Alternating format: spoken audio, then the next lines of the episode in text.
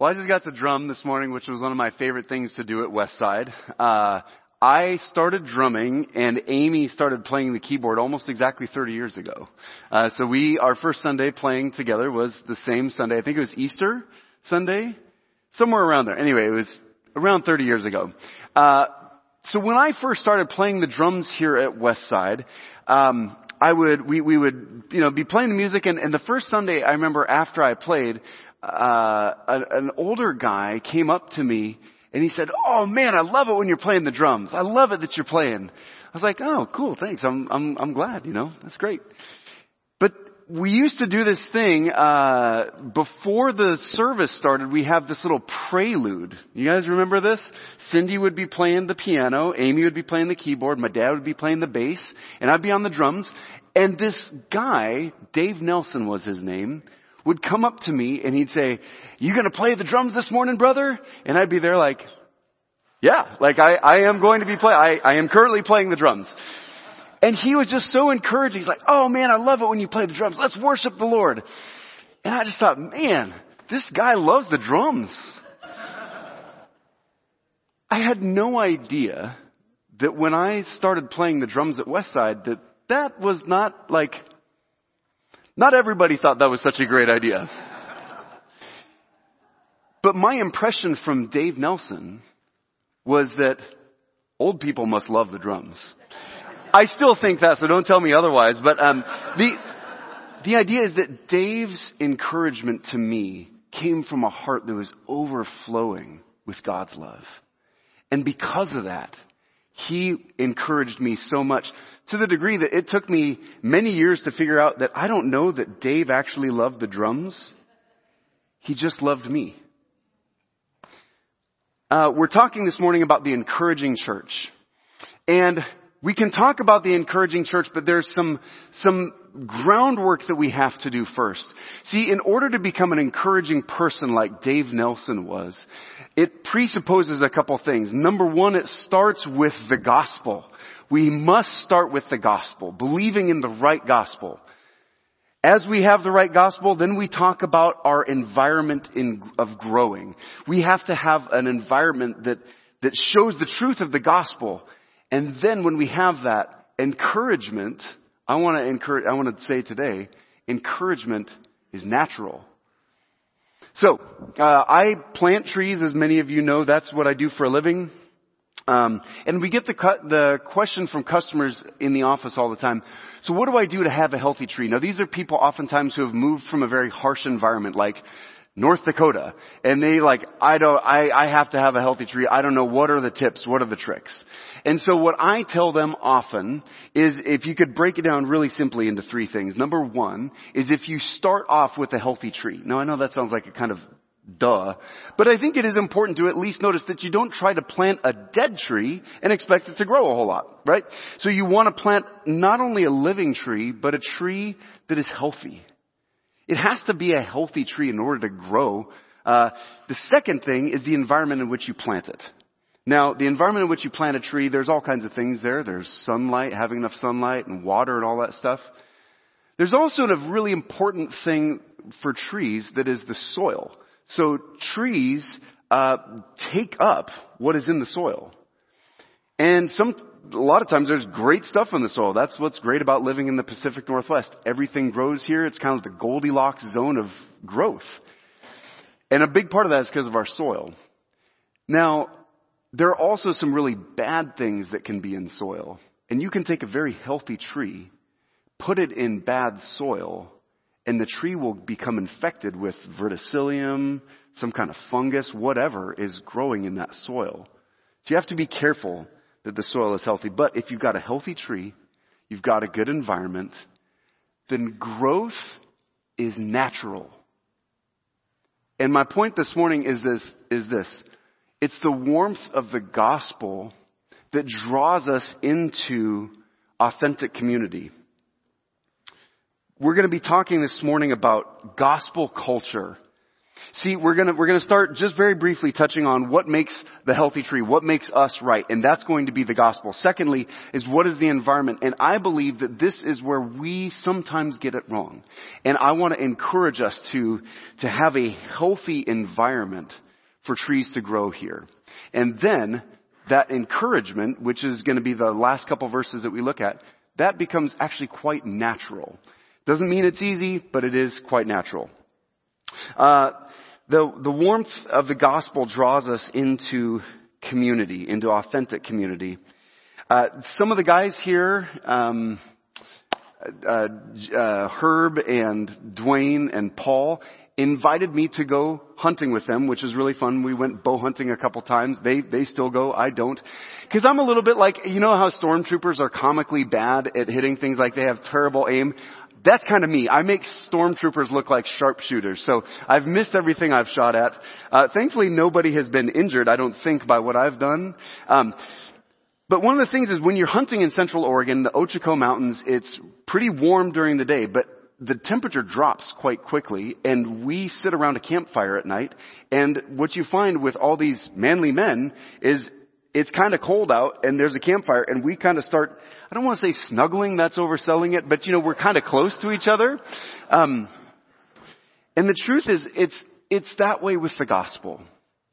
The, the warmth of the gospel invites us in to that authentic community. So we're going to look here uh, in our passage is Hebrews 10. We're going to go 19 through 25. And I'd love to invite you to turn to it if you've got it. If you don't have it, it's up there as well. Um, and in this this passage, the author of Hebrews talks about the healthy tree. He talks about the healthy environment, and he talks about the natural growth. And so we're going to start here in verse 19. It says, "Therefore, brothers and sisters." Since we have confidence to enter the holy places by the blood of Jesus, by the new and living way that he opened for us through the curtain, that is, through his flesh, and since we have a great priest over the house of God, okay, that's a long sentence. The, this guy is just able to get away with whatever he wants to grammatically. Uh, I don't think that he was homeschooled, so uh, nobody was checking his work.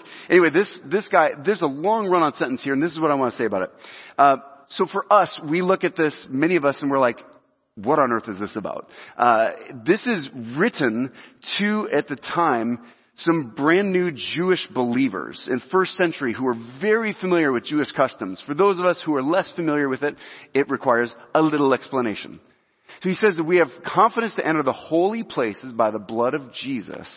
And then we, we come through the curtain or through the veil that is his flesh. Now, what we need to see is to understand a little bit about what this is representing. Now, in the Old Testament, way back, uh, out of all the nations of the earth, God chose Israel, and He said, all these people are worshiping all kinds of false gods in all kinds of false ways. And what I want you to do, I want you to be my people who worship the true God in the right way. So what that meant is our, because our sin separates us from God, sacrifices were required to make atonement for the sin. And so these, their priests who represented Israel, they would take the sacrifices, make the sacrifices, and go into that place where that priest is standing right there. And they would, they would, you know, sprinkle the blood and do the thing, and they did that all the time. But there was one place, if you look, it's to the left of where he is now, and I don't know if you can see that big blue thing with the two angels on it. That's a curtain. It's a big thick curtain. And right inside that curtain, if you see on the left, Indiana Jones was looking for it, it's the Ark of the Covenant. Now the Ark of the Covenant was a picture of the special presence of God. And what we need to understand is that curtain separated. It kept everybody out. It was saying you can't come in because of your sin. You can't come in near to the true presence of God except one time a year, a high priest would go through, it's called the Day of Atonement, and he would take blood and he would sprinkle it in, go into the Holy of Holies through the curtain. Now what I love about this passage is that if we have that understanding a little bit, it helps us see it in a little bit clearer eyes. We have confidence to enter where? The holy place? Are you kidding me? Like, I am not a Jew. I'm not a Levite. I'm not a high priest. Norwegian Dan can come into the presence of God that was closed off for thousands of years. Are you kidding me? That is good news. That is good news. We can come through, we come through the, the veil or the, the torn curtain, that's Jesus' flesh. Jesus fulfilled this for us as our high priest. He went in, he was the sacrifice, he was the priest, and he went in and when Jesus died on the cross, you know what happened to the curtain in the temple a few blocks away? It was torn. Somebody say amen to that. And so now we can come through Jesus right up into the presence of God. And I believe that is such good news. And if we start with that, that will change us. That will change our church. So we draw near with a true heart in full assurance of faith, with our hearts sprinkled clean from an, con- uh, from an evil conscience and our bodies washed with pure water. What this is saying is we are truly clean. We are truly acceptable before God because of what Jesus has done. I don't know if that strikes any of you as crazy. This is God who is light and in him there is no darkness at all. God sees every single thing in me, every single thing in you. The things that you don't want other people to know about. God knows that. And yet through Jesus, He invites you to come into His presence. Are you kidding me? How do I sign up for that? We're to hold fast, we're to uh, draw near with a true heart and full assurance of faith. And we're to hold fast this confession of our hope without wavering. Why? Because he who promises faithful. This is where we're going to talk about our gospel culture. This is why we're going, where we're going to talk about our confidence before God leads to the right relationship we should have with one another. Um, we can be confident because he who promised is faithful. It's not about our performance, it's about what Jesus has already done for us. We're secure forever in the presence of Christ. And that's really good news. And what that means is if we are acceptable before God with all of our faults, all of our failures, all of our rebellion, we can start to accept one another if we're confident in that. But here's where things get a little risky. It's when our cup is not overflowing with what God has already done for us that we start to look to other people to fulfill what only God can do. When you are not confident in God's love for you, you will seek from other people what only God can provide. And when we do that, we are expecting too much and we hurt the people around us. Rather than be a blessing, rather than be an encouragement, we hurt the people around us. The confidence that we share creates a healthy environment for growth. So what does that produce in us? So we're called to, to, to let us do things. Uh, it's the the three things. It's the salad of Hebrews. It's let us draw near, let us hold fast, and then let us consider how to stir one another up to love and good works. Not neglecting to meet together, as is the habit of some, but encouraging one another, and all the more as you see the day drawing near. We are told that we can draw near. Check. We are told that we can hold fast. We are told to hold fast. Check. Now what about this next part? This is where things get a little bit shaky. And that's because I believe too often we have talked about the gospel and about what God's call is as God and me. And the truth is the gospel is not just God and me. It's God and we. Y'all uh, doesn't rhyme. God and y'all, God and we all. I don't know how you say that, but but here's this is part of the gospel. This is part of like the the a right response to the gospel is that we would consider how to stir one another up to love and good deeds. See, the Christian life begins with confession and repentance. It begins when we say, okay, God, you are right about my sin. You're right about, uh, about that, that I was wrong here and I'm not trying to hide it anymore. It starts with that and it continues with that, with us confessing our sins to God, repenting of our sins. So the, here's the thing is, if this is the kind of environment that, that the gospel creates, why is it that some of us are really hesitant then to be honest about who we are? 1 John 1 7 says this. Um, it says, if we, uh, I actually completely forgot what it says. I, I started thinking of earlier in the book. Sorry. Can't we afford a better preacher than this? Um, okay, uh, 1 John 1 7. But if, oh, there, sorry. But if we walk in the light, as he is in the light, we have fellowship with one another. And the blood of Jesus, his son, cleanses us from all sin. If we walk in the light, as he is in the light, what does that mean? Does that mean that we live sinlessly perfect? No. What it means is that we are not trying to hide it. It means that we are no longer trying to hide. Now, it might mean that you're no longer trying to hide your sin from God. But I think this is pretty clear. It also means we're not trying to hide our sin from one another. And if we walk in the light as He is in the light, we're not trying to hide our sin. We have fellowship with one another. Us and God, us and one another. But what happens with our sin? It says it right there which I needed to read again. The blood of Jesus, his son, cleanses us from all sin. So the question is, why would we hide? I think there are some reasons why people do feel very uncomfortable being vulnerable with one another. Some of us here at Westside have shared in a small group a struggle said, man, I, I just got to be honest. This is what I'm struggling with. You were vulnerable, shared it with your group, but then later on you hear somebody else that wasn't in the group talking about that problem.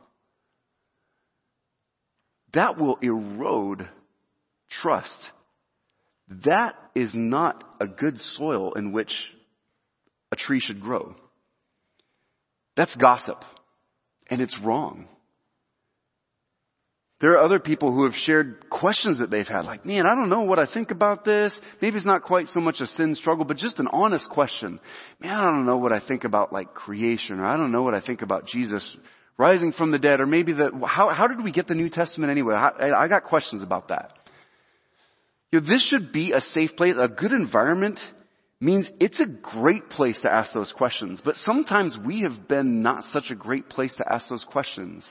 And sometimes the answer to those questions has not been a gentle, kind thing. It's been a steamroller. Boom! Shouldn't have asked that question. So guess what happens? They don't ask any more questions. And they just leave. That's not a good environment. Some others have been so heavily criticized, maybe inside the church, maybe outside the church. We've been so heavily criticized that we are just so afraid of opening up because we think that what we're going to get from everybody else is condemnation. And so everywhere we go, our guard is high. And you're not going to see me, I'm not going to see you either, but uh, that's okay because I'm safe. Here's what I want to say to those kinds of people. First off, I'm sorry. I'm sorry.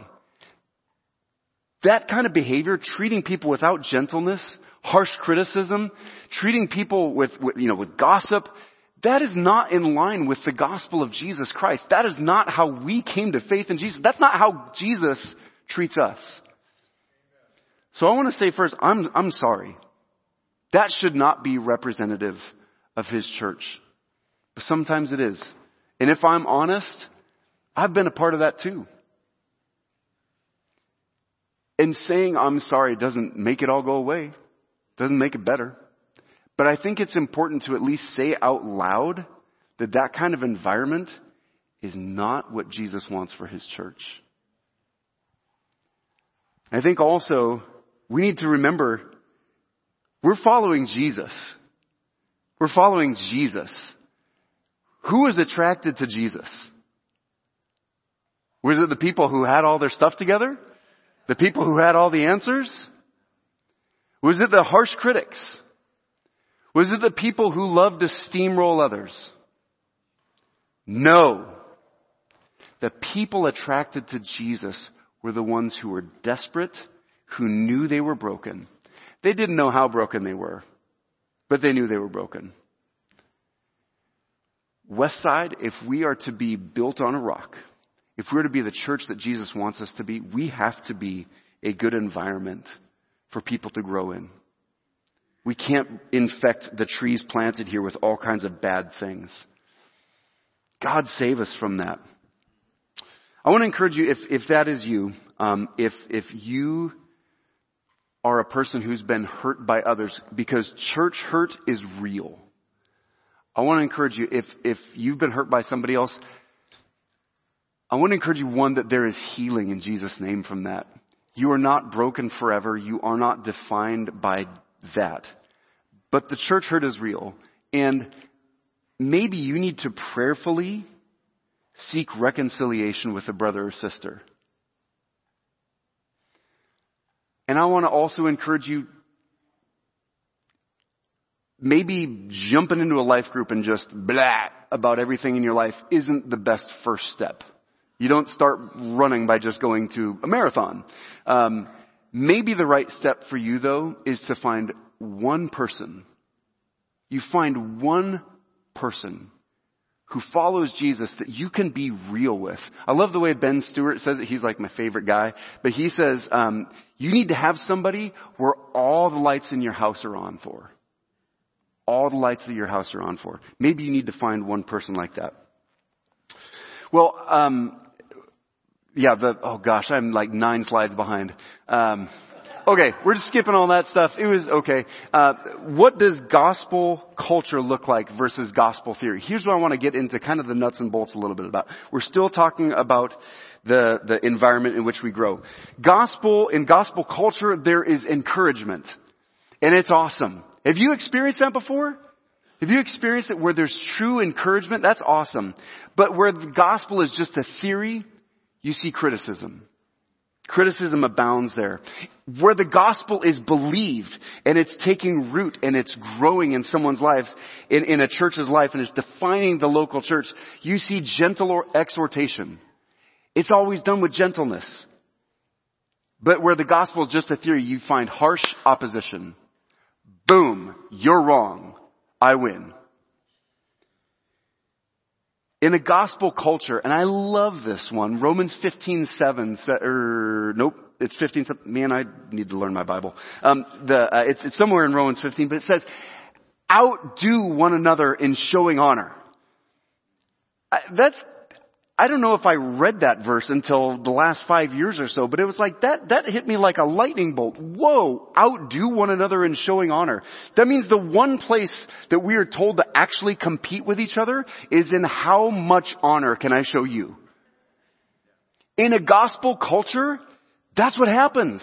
We say, oh man, I just want to say, man, Mark did such a great job playing the guitar. It's so beautiful. I love it. I just want to lift him up. Somebody else says, oh man, I just want to lift that person up. We're trying to outdo one another in showing honor.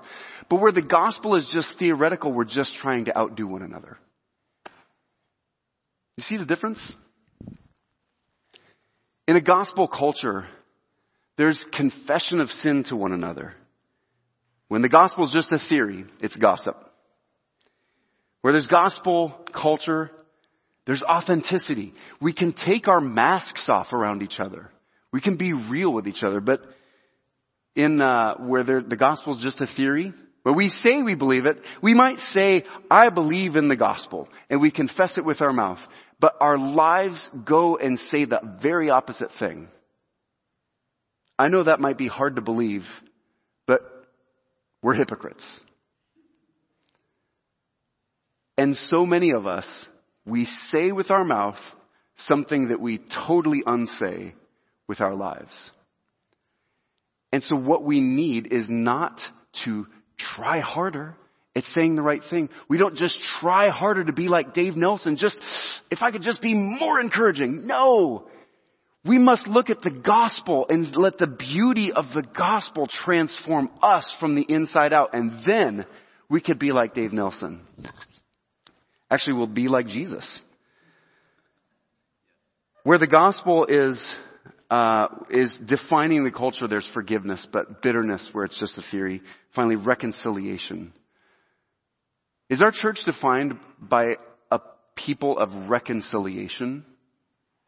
Or are we more defined by broken relationships? The healthy place that Jesus designed us to be is where there will be reconciliation. Where gospel culture is absent, the antidote is to go back to the truths of the gospel until they saturate our attitudes and behaviors. When we lose the wonder of the gospel, we lose gospel culture. When we lose the wonder of the gospel, we're going to lose gospel culture. So we're going to look quickly now in the last nine minutes at the uh, the three ways that the author of Hebrews tells us to um, that that we ought to act. This is where the the growing is, right? So we've talked about the gospel culture, we talked about the tree. Now we're talking about the the fruit or the the, the growth. The number one is let us consider how to stir one another up to love and good works. This means that we are to think about one another. If we are confident before the presence of God in our standing, if when our cup is overflowing, then we can be thinking about how can I help other people grow? Have you ever thought about that?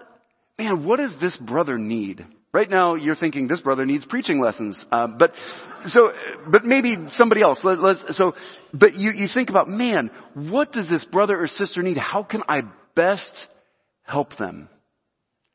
This is a natural outflow when we have a gospel culture. We're looking to encourage one another. We're thinking about each other. One of Westside's core values here is that we are relationally growing. And that is because we were, like Kennedy said this morning, we're not designed to grow in isolation. We're meant to grow together.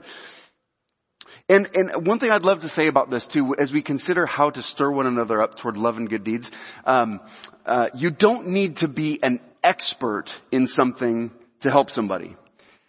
We kind of live in a society now, and I, I don't want to say too much about this, but like, where we all kind of think you just hire the professional.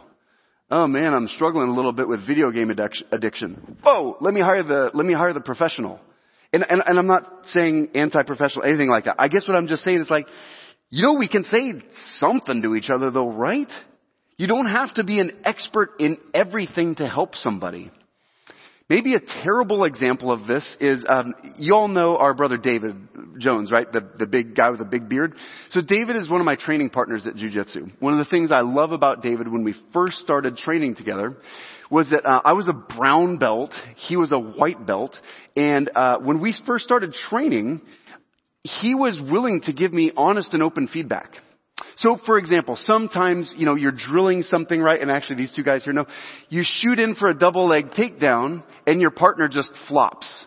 That gives you zero help, right? If your partner just goes, oh, okay, you're taking me down.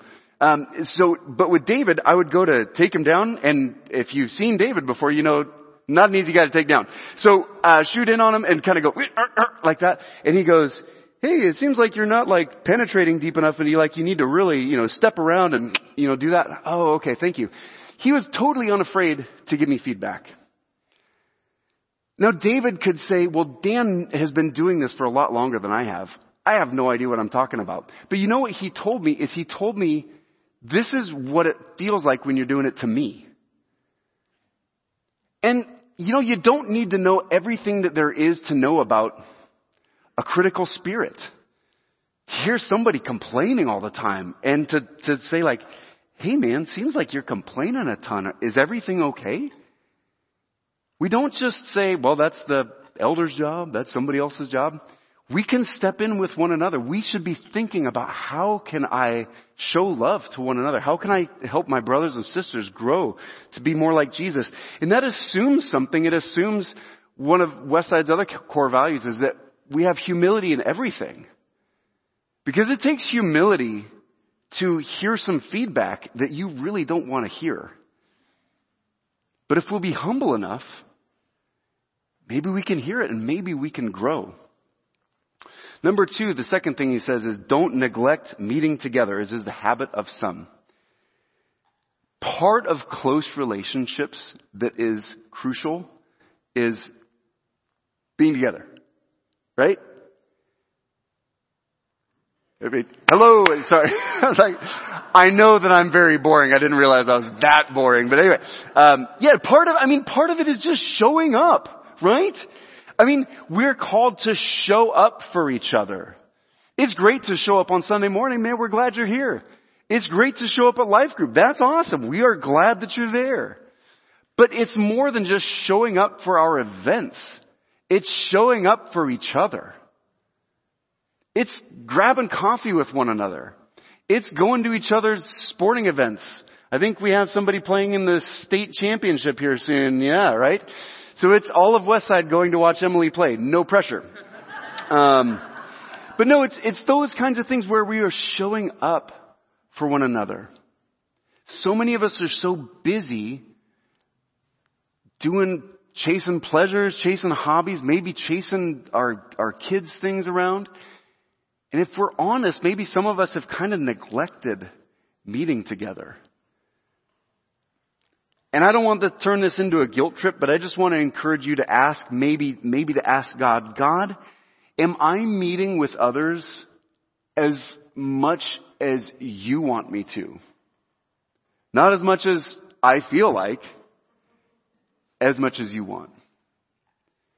And maybe we also need to ask God, instead of saying, well, I would totally draw near to the community if it was more like me. Um, this might sting. It is easy to be friends with people who are just like you. And it doesn't take the gospel. There's no miracle there. I hang out with a bunch of 46 year old dudes who love jujitsu and are kind of family people. That's easy. What is different is when there's somebody significantly older from a different culture, different language, different hobbies, different likes, different personalities. When we hang out together, it takes the gospel to bring us together. Right? That's a miracle. And maybe we need to stop just dreaming about what we wish our community was like and start plugging it in. Gospel community doesn't start when somebody else starts. Gospel community starts when we start. Yeah. Number three, we are to encourage one another. Encouragement definition is to stand next to someone and say something. I, am landing the plane here, promise. Uh, so it's it, rather than saying something to somebody, like talking to somebody, it's standing alongside and saying something to, to them. It's saying something to build them up. It's saying something to help them.